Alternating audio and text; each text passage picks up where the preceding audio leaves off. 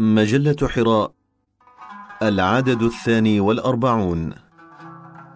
رواد الإصلاح والتجديد فتح الله جلن المعلم والمثال. بقلم أديب إبراهيم الدباغ.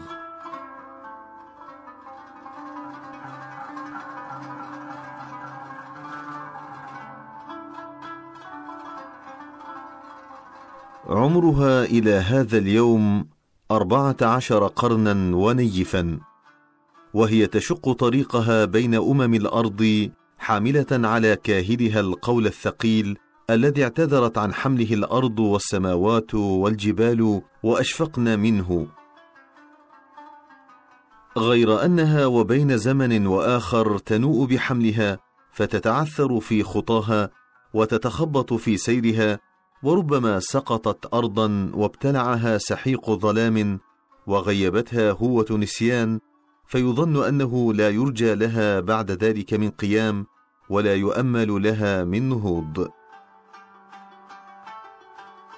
ولكن سرعان ما ينشق عنها إمام عظيم ومنقذ فذ على دراية وإدراك بالمآت التي أتت منها الأخطار وتوالت منها عليها الضربات فيأخذ بيدها وينتشلها من هوتها وينهضها من سقطتها ويصلح من شأنها ويعدل معوجها ويقوم صلبها ويشد من أصرها ثم يوقفها مرة أخرى على المحجة البيضاء ويدلها على الطريق المستقيم فتعاود المسير وتباشر الطريق بخطى ثابتة بلا تردد ولا تعثر.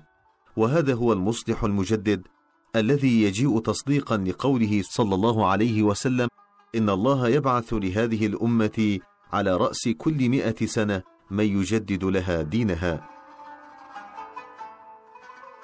وتأتي قوة تأثير هذا المجدد في فكر الأمة وروحها من استقرائه لتاريخها ومن إدراكه لأعماقيات ذاتها وتكوينات ضميرها كما أنه على دراية جيدة وإحاطة شاملة بالمجهودات التراكمية لمجدد ثلاثة عشر قرنا من قبله والإفادة من تجاربهم ومعاناتهم وبتجنب إخفاقاتهم ومدارسة نجاحاتهم.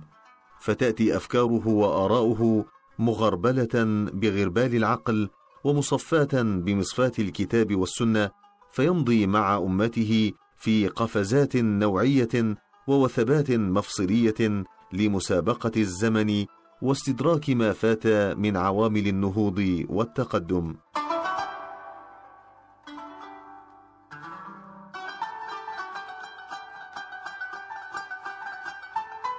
فالاستبصار الذي هو من خصائص الإمام المجدد يمنحه قوة نفاذ إلى خفايا النفس البشرية ويبصره بعوامل تحريكها في الاتجاه التجديدي الذي يسعى إليه كما أنه سيحظى بأفضل الوسائل التي تساعده في مهمته التجديدية لهذا القرن المليء بالتحديات والإشكالات.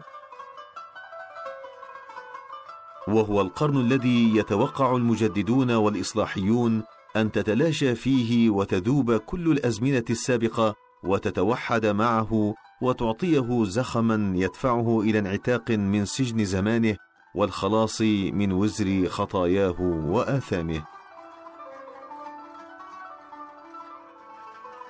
والإمام المجدد يبعث في الأمة احساسا بالانبعاث الداخلي وهو يجتاح عقلها ووجدانها كالعاصفة المطيرة المدوية تدمر العتاقة والعفونة من جهة وتبعث الحياة والنماء من جهة أخرى وتعمل على الارتفاع بالروح صعودا إلى الأعلى حيث تعيش في أجواء عقلية موارة وخصبة فتتنفس فيها التجديد والابتكار والإبداع فيزيد نشاطها الإشعاعي العالي إلى كل جهة من جهات الحياة الإنسانية في ترابط كياني داخلي ينتج عنه إحساس بالقوة والتحكم والتحرر فلا تذهب حياته هدرا لا تأتي بشيء ذي أهمية وهذه هي الاستنارة العقلية التي يعول عليها الإصلاحيون في مشروعهم الإصلاحي مع الأمم. كما أن الإمام المجدد ملزم أن يلاحق المسافات البعيدة من الروح والفكر ولا يكتفي بالمدايات القصيرة والبطيئة منهما فالمدايات البعيدة من الروح والفكر مفعمة بالطاقات الانفجارية التي تسهل مهمة المصلح أو المجدد في إنشاء الإطار الاحتوائي لكل نشاطاته التي يمارس من خلالها عمله الإصلاحي. فهو يتعشق الحياة ويعمل من أجل إخصابها وزيادة حيويتها. ومن جانب آخر يكافح ليمنع الأمة من اجترار آلامها وإحباطاتها والحيلولة دون وقوعها فريسة تحت سطوة ميلها إلى الانتحار الروحي في دوامة يأسها وقنوطها وشعورها بالقصور والدونية إزاء الأمم الأخرى.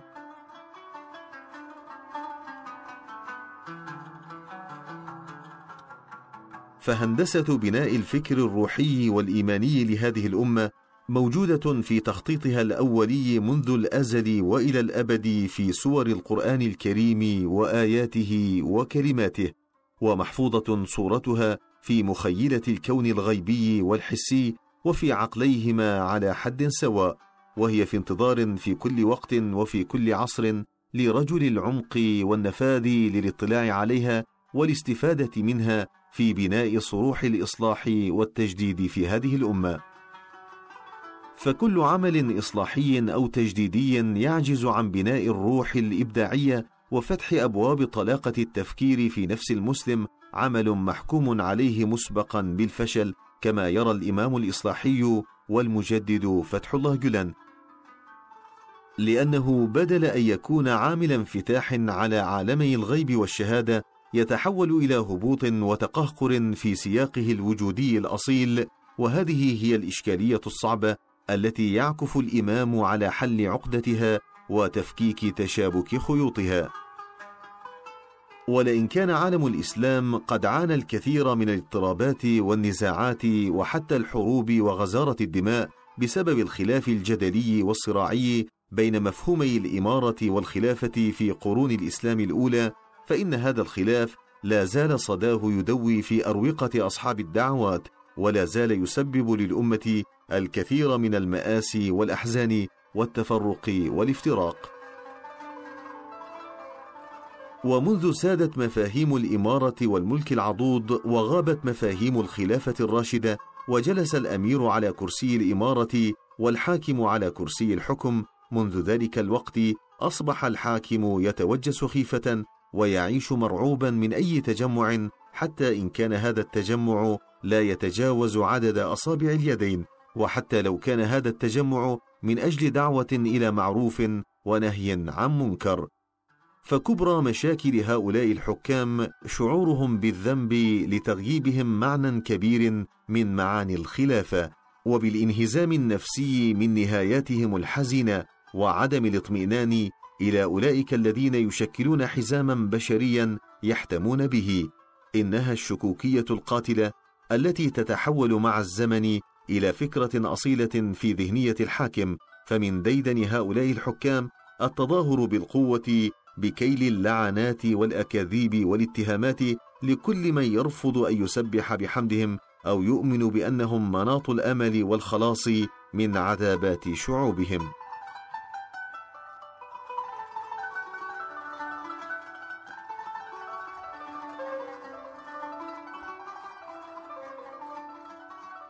فبعض أصحاب الصولجان والهيلمان في تركيا اليوم ممن قلبوا لنا ظهر المجن يعيشون أحلاما كابوسية مرعبة تلازمهم في نومهم ويقظتهم وليلهم ونهارهم.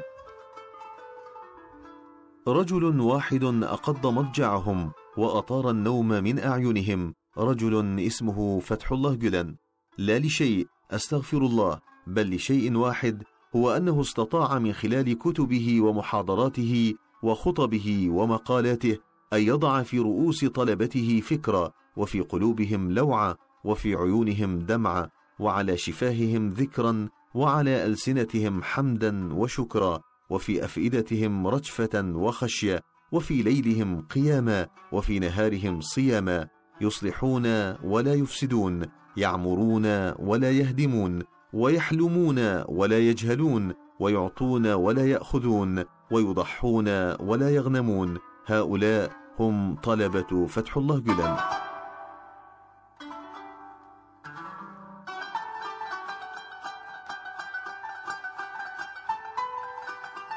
إن الخدمة بمؤسساتها المختلفة إنما هي قوة اندفاعية لحياة المجتمع، إنها روح سام وعقل اقتحامي وثاب، وهي ليست ابنة حقبة زمنية معينة، بل هي الحقبة الزمانية المعنية نفسها، وهي إحدى التجارب الحية التي تغري الباحثين للمزيد من الدراسة والبحث والتقويم.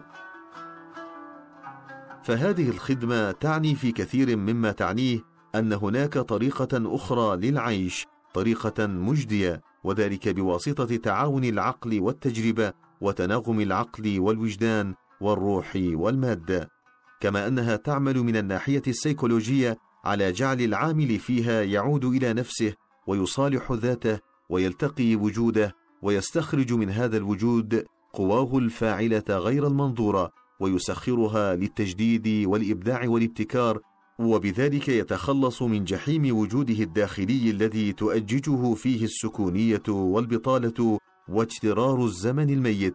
بينما تظل غريزة الحياة الملتهبة في داخله تستحثه لكي يلقي بنفسه في دوامة العمل ويكرس وجوده للفعل والانفعال.